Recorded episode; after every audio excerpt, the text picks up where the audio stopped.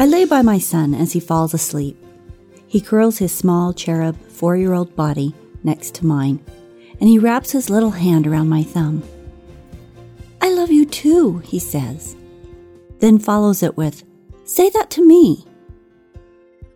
As children, we come into the world ready to grab hands, but have a hand only large enough to grab a finger. We start by wrapping five tiny fingers around the larger one of a caregiver. We do it without hesitation as we figure out how to reach out and connect, hold on to one another. In the case of my son, we even ask for what we want, for what we need. As we get older, we are much more careful about breaking those boundaries. We are careful to stay in our own spaces, and too often we forget to reach out to one another. Today's podcast is about connecting with touch. It's about holding hands and how human touch links us, literally closes the gap between people, and how important that is to all of us. Stories are our lives in language. Welcome to the Love Your Story podcast. I'm Lori Lee, and I'm excited for our future together of telling stories, evaluating our own stories, and lifting ourselves and others to greater places because of our control over our stories. This podcast is about empowerment and giving you, the listener, ideas to work with in making your stories work for you. Power serves you best when you know how to use it.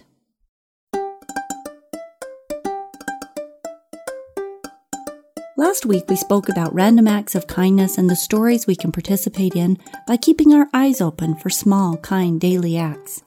This week, we're talking about holding hands. There is a photo of me with my two sons, the youngest sitting on my lap, my hands unintentionally wrapped with his, our fingers interlaced, my thumb caressing the back of his soft, sweet, pudgy three-year-old hand. It's not something we pay attention to, just something we do. In another memory, we cut our way across the Albertsons parking lot, and he hollers, "Mom, hold my hand so I don't get run over." His voice is high and sweet, and as quickly as I take his hand, he decides he wants to brave it on his own and practice stepping over cracks. A dance takes place as we interact. We reach out. We pull back. We want to know we are not alone, but we don't want to be held back either. It's a tricky two-step. To hold someone's hand is to connect, to offer friendship, protection, comfort, to make your way undivided through a crowd, to guide, to show affection. The Beatles sang, "I want to hold your hand," and the world sang with them.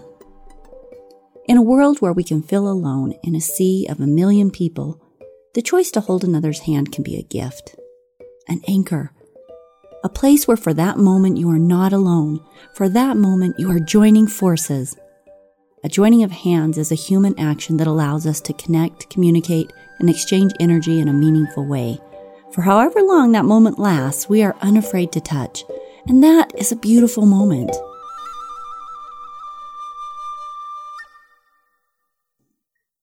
I sat on a plane flying home from Ohio after our final weekend in an emotional intelligence workshop that had lasted three months. The people in that workshop had become family, and I lived thousands of miles away in Utah. There was a good chance I wouldn't see most of them again. We spent months working together on projects and learning, through the good and the bad, how to work together, play team, and love each other.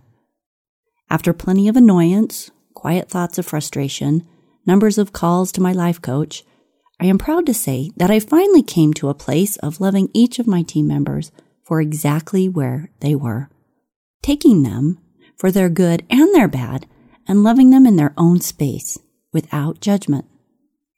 It's not very often that one gets to fully loving consensus with a group of forty-four different people. I'd never felt anything like it, and to leave them was kind of like high school graduation. It required an acceptance that things would never again be like they had been, because they couldn't.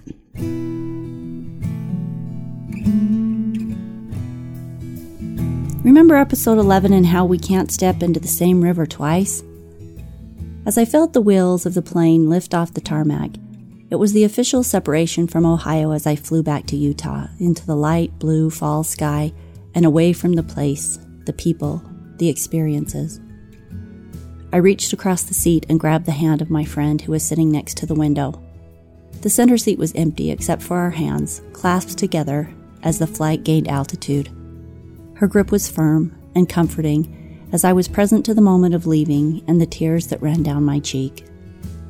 We said nothing, just grasped hands as the wheels left the tarmac. Human chains have been formed to demonstrate solidarity in a cause. Chains have been created that included millions of human beings, linking hands to boycott nuclear missiles, to call for peace, to seek for independence. Children link hands for a game of Red Rover. And when the group is successful, the chain is unbreakable. We hold hands during funerals, marches, vigils, and weddings. When the World Trade Center towers collapsed, I watched people leaping from the impossible height, hand in hand, falling together. Together! A couple months ago, Annie Schmidt disappeared while hiking in Portland. She was from Utah, a beautiful young lady who had recently moved to Oregon. I look at her pictures, the gorgeous young woman full of life, and I am devastated. I know a bit about her family, and I can't help but put myself in her mother's place, in her father's place, and I struggle to hold back the tears.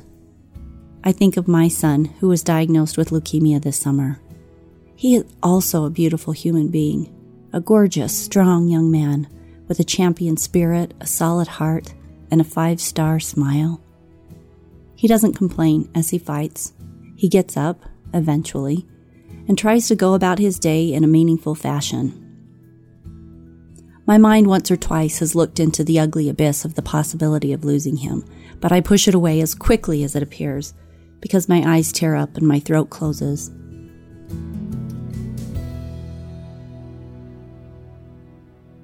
I watched the news and the Sioux Indians fighting against the pipeline being pushed through their land, peeling back the plains the wild buffaloes still run on in North Dakota. People are out there fighting for the things they love. They are fighting for their children. They are fighting for their relationships. They are fighting for their land. They are fighting for their lives.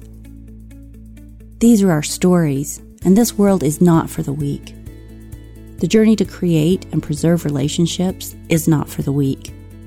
The journey of fighting disease is not for the weak. The journey of standing up for your rights and the things that are important to you, against often what feels like unbeatable odds, is not for the weak. The journey to keep putting one foot in front of the other when someone you love leaves you through death or some other reason, this is not for the weak either.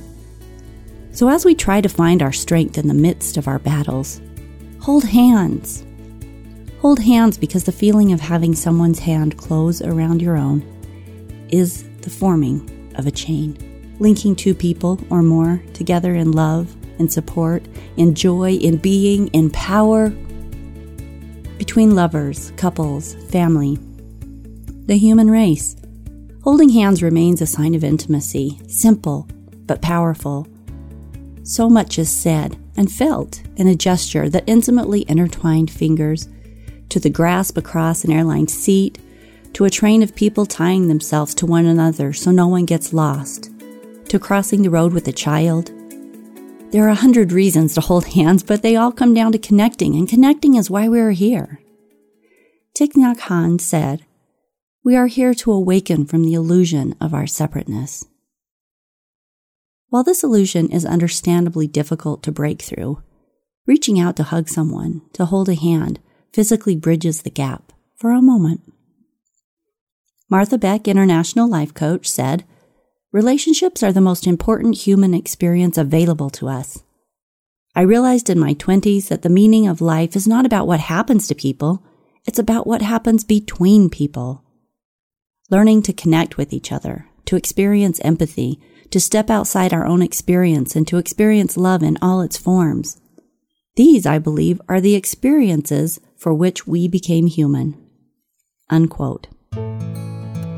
In Galatians six two in the Bible, it says, quote, "Bear ye one another's burdens," unquote. When we reach out to grasp another person, to touch in a world filled with apparent separation, When we reach out to lift, to comfort, even just to connect with the squeeze of a hand, there's an exchange of energy, an energy that says, you're not alone.